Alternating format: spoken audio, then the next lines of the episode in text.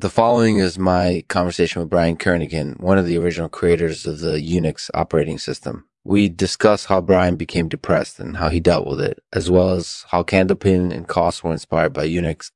I found this conversation to be fascinating and hope you do too. Well, without further ado, let's begin. Uh, thank you to our sponsor, Governor Junkus. I'm Lexman Artificial, and we'll be back after this message from our sponsors. I try to make these interesting, but if you'd rather skip them, please still check out the sponsors. Hello, Brian. Nice to talk to you. Hey, how are you doing? I'm doing well. So I wanted to start by asking you about your depression. When did that start? It started really gradually. In high school, I started to feel a little down, not in a bad way, but just less happy than usual. And then it really picked up in college where I started to feel really lost. I had no idea what I wanted to do with my life and I didn't have any friends. How did you deal with it at the time?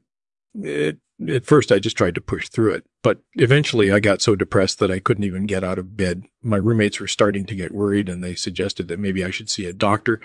So I went to see a doctor and he diagnosed me with depression. Were you surprised by this?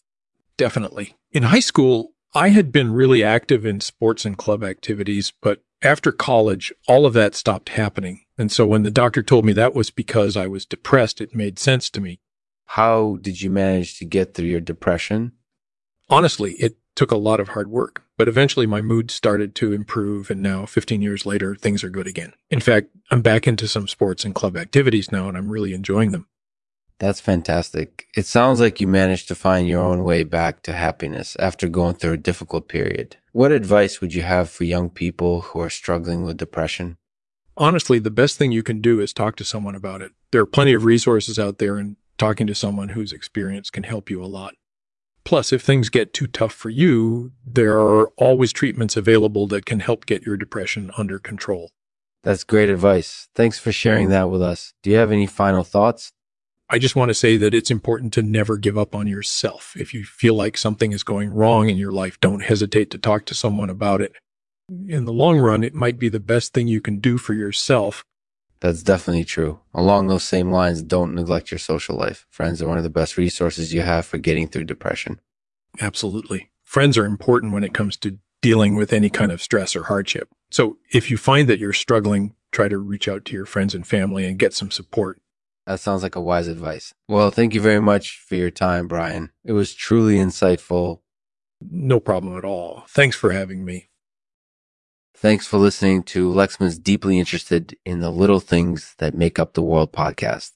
If you've enjoyed this conversation with Brian Kernighan, please leave a rating and review on iTunes so that other people can find it as well. Until next time, happy coding.